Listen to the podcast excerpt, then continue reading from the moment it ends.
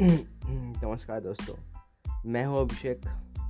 बहुत काफ़ी समय बाद मैं ये पॉडकास्ट फिर से स्टार्ट कर रहा हूँ।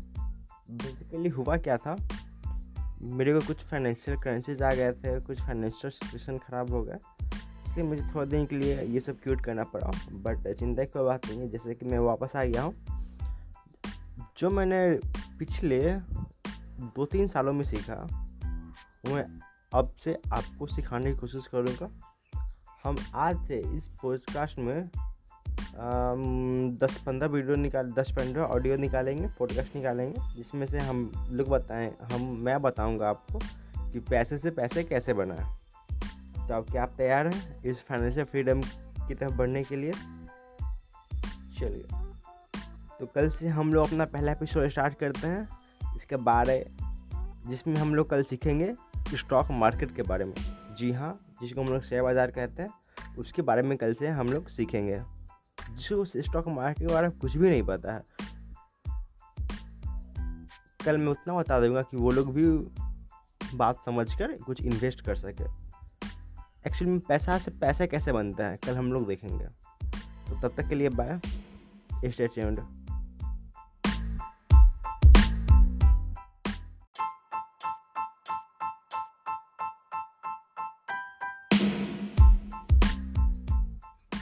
हेलो दोस्तों तो जैसा कल मैंने बत, आप लोग को बताया था कि आज से मैं स्टॉक मार्केट के बारे में कुछ पॉडकास्ट बनाऊँगा। उससे पहले मैं ये बता देता हूँ क्या मैं इसके लिए एलिजिबल हूँ कि मैं आपको स्टॉक मार्केट के बारे स्टॉक मार्केट के बारे में कुछ भी समझा सकूँ? तो खुद को मैं ऐसा मानता हूँ क्योंकि मैं पिछले अढ़ाई सालों से स्टॉक मार्केट की गतिविधियों में लगा हुआ हूँ। जो कुछ भी मैंने नॉलेज कुछ सीखा है कुछ मैंने यूट्यूब से सीखा है कुछ मैंने खुद से सीखा है मैं सब आप बताने जा रहा हूँ। स्टॉक मार्केट स्टॉक मार्केट होता क्या है? जैसे कि मान लो आपके पास कोई कंपनी है, आप किसी कंपनी के ऑनर हो, अगर आपको पैसे की ज़रूरत है तो आप कहाँ जाओगे? पहला ऑप्शन आता है बॉन्ड बैंक के पास। अगर आप बैंक के पास जाते हो, वो आपको लोन दे देगा। उसके बदले में वो कुछ लोन के इंटरेस्ट चार्ज करेगा। जैसे कि मान लो आप किसी बैंक से सौ रुपया लेते हो तो बैंक को आगे चल के तो आपको लौटाना ही पड़ेगा। सौ रुपया को आपको एक सौ दस रुपया बन के लौटाना पड़ेगा एक सौ पंद्रह रुपया लौटाना पड़ेगा। इंटरेस्ट रेट वो काफ़ी ज़्यादा आ जाएगा। तो जब आप इंटरेस्ट रेट में ही अपना प्रॉफिट दे दोगे तो फिर खुद के कंपनी के लिए क्या रखोगे? उसी का अल्टरनेट सोल्यूशन है स्टॉक मार्केट स्टॉक मार्केट में जनरली होता है क्या है कि मान लो आपके पास कोई दुकान है लेट से किराना का दुकान है हम्म, या कुछ भी दुकान है। मान लो आपकी दुकान के वैल्यूशन अभी पाँच लाख है यानी अब दुकान में जो भी आपका सामान सब है उस सबको अगर जोड़ेंगे हम लोग तो पाँच लाख तक आएगा। मान लो अगर आपको भी पाँच लाख की और ज़रूरत है, आपको अब दुकान पर पहले पैसा की ज़रूरत कहाँ पड़ेगा? दुकान को आपको एक्सपेंड करना है, आपको नया नया सामान आइटम लाना है ओके तो मान लो आपको पाँच लाख का ज़रूरत पड़ता है तो आप पहले तो बैंक से लाने जाओगे। तो जैसा कि मैंने कुछ देर पहले बताया, वो आपसे कुछ ज़्यादा चार्ज कर लेंगे इंटरेस्ट के मुकाबले में। तो आप इसका अल्टरनेट सोल्यूशन क्या है? आप लेट से ऐसा तो होता नहीं बट लेट से आप एग्ज़ाम्पल जैसे मैं बता रहा हूँ, आप जाते हो स्टॉक एक्सचेंज के पास स्टॉक मार्केट में वहाँ पे आप क्या करते हो कि अपने दुकान की कुछ हिस्सेदारी पब्लिक लोग को देते हो और वहाँ से वो पैसा लाते हो। जैसे कि अगर आप अपने गाँव में, अगर आप अपने शहर में स्टॉक आपका किराना का दुकान है तो आप अपनी दुकान के आस, आसपास के लोगों से कुछ पैसा लेते हैं। हर एक, उसके बदले अपने दुकान की कुछ प्रतिशत हिस्सेदारी देते हो। जैसे कि, जैसे मैंने बताया, आपका दुकान का अभी वैल्यूशन पाँच लाख है, उसको अगर हम सौ हिस्सों में तोड़ता हूँ तो एक एक परसेंट कितना का हुआ? पाँच हज़ार का। एम आई राइट ओके अगर कोई मेरे को पाँच हज़ार रुपया देगा तो क्या मैं अप, क्या मैं अपनी दुकान का एक प्रतिशत उसको दे दूँगा? हाँ ठीक है। तो मैं वैसे ही सौ लोगों से पाँच पाँच हज़ार रुपया लिया। कितना? मैंने सौ लोगों से पाँच पाँच हज़ार रुपया लिया। मेरे को पाँच लाख पड़ गया। ओके मैंने पाँच लाख लेके अपने दुकान में लगा दिया। मैं अब दुकान का वैल्यूशन दस लाख हो गया ठीक है? अब आगे चल कर मैं कुछ एक्सपैंड करता हूँ, कुछ मेरा बिज़नेस बढ़ता है, आज से पाँच साल बाद।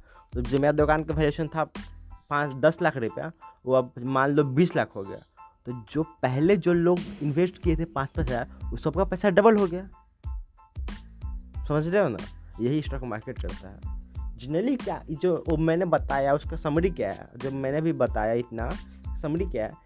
या आप कोई भी कंपनी जैसे कि आप निस्ले को देते हो, जैसे हम लोग बिस्किट खाते हैं ब्रिटानिया उसमें आप इन्वेस्ट करते हो। वो आपका पैसा के लिए कि अपने कम, खुद के ग्रोथ में इस्तेमाल करता है, जिसका ग्रोथ हो जाता है तो आपको पैसा का थोड़ा सा बढ़ा के दे देता है। कभी कभी थोड़ा सा कभी ज़्यादा सा कभी कभी अल्टीमेट बहुत ज़्यादा सा स्टॉक मार्केट अब पिछली बार स्टॉक मार्केट में इन्वेस्ट कैसे करें? इन्वेस्ट क्या होता है? ट्रेडिंग क्या होता है? स्विंग ट्रेडिंग क्या हुआ स्कैल्पिंग क्या होता है? बहुत सारे टर्म है तो हम लोग धीरे धीरे सीखेंगे।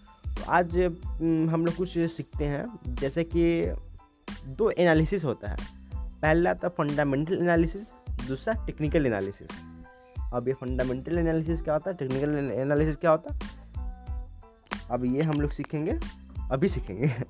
ओके तो मैं फंडल फंडामेंटल एनालिसिस वैसा एनालिसिस जो कंपनी का पूरा बैलेंस शीट देख के कि कंपनी पिछले पाँच सालों से, पिछले दस सालों से कैसा प्रॉफिट कर रही है, कितना लॉस कर रही है, कितना सेल्स कर रही है, कितना कंपनी में ग्रोथ है प्रमोटर का होल्डिंग क्या है, कितना परसेंटेज वो एक्वायर किए हुए हैं क्वार्टर ऑन क्वार्टर की रिज़ल्ट देख के हम लोग फंडामेंटल एनालिसिस करते हैं, जो कि हल्का सा टफ माना जाता है।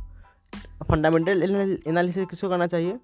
फंडामेंटल एनालिसिस उस व्यक्ति को करना चाहिए, उस इंसान को करना चाहिए, जिनको लगता है कि मैं इस कंपनी के साथ लॉन्ग रन के साथ जुड़ा हुआ हूँ। कि अगर मैं इस कंपनी में लेट्स ए बी सी कोई कंपनी इसमें मैं अगर पाँच हज़ार रुपये भी इन्वेस्ट करता हूँ तो मेरे को पाँच हज़ार अभी नहीं निकालना है, एक साल बाद नहीं निकालना है। मेरे को ये पाँच हज़ार जितना ही बन जाए, मेरे को दस साल, पंद्रह साल, बीस साल, इतना देर के लिए छोड़ देना है। मतलब वैसा इन्वेस्टिंग जो लॉन्ग रन के लिए हो किस आधार पर तय की जाएगी? फंडामेंटल एनालिसिस की वजह से, आधार पर ओके अब लेट से मैंने पैसा अभी डाला, मेरे को अभी शाम में निकालना है। आज डाला, कल निकालना आज डालना परसों निकालना आज डाला, एक महीना बाद निकालना है। इस को मैं, हम लोग बोलते हैं सुंग ट्रेडिंग वेल ओके इसको हम लोग कैसे एनालिसिस करते हैं? टेक्निकल एनालिसिस है टेक्निकल एनालिसिस क्या होता है? हर एक कंपनी का अपना चार्ट होता है. ओके तो आप चार्ट एनालिसिस से करके बता सकते हो कि ये प्राइस का मूवमेंट है, अगर ऊपर जाने वाला है या नीचे जाने वाला है. अगर ऊपर जाने वाला है तो लो जब प्राइस सस्ता है, उस समय खरीद लो. जब ऊपर जाएगा तो जब महँगा होगा बेच देना. जब बीच का लेट से भी कोई कंपनी ए बी सी है, उसका भी प्राइस स्टॉक प्राइस अभी सौ रुपया है. आप टेक्निकल एनालिसिस से पता कर लिए कि ऊपर जाने वाला है। लेट से एक सौ बीस रुपया जो बीस, एक सौ बीस पे आप बेच देना, जो बाकी का बीस का प्रॉफिट मार्जिन आएगा, वो आपके पास आ गया। अगर मान लो, अगर आप एक शेयर खरीदते हो तो आपको बीस रुपया लेट से अगर आप सौ शेयर खरीदते हो तो कितना हुआ पैसा? दो हज़ार रुपया। ओके चलिए, ठीक। अब कल हम लोग देखेंगे, इसके बारे में और कुछ, जानेंगे बेसिक बेसिक चीज़।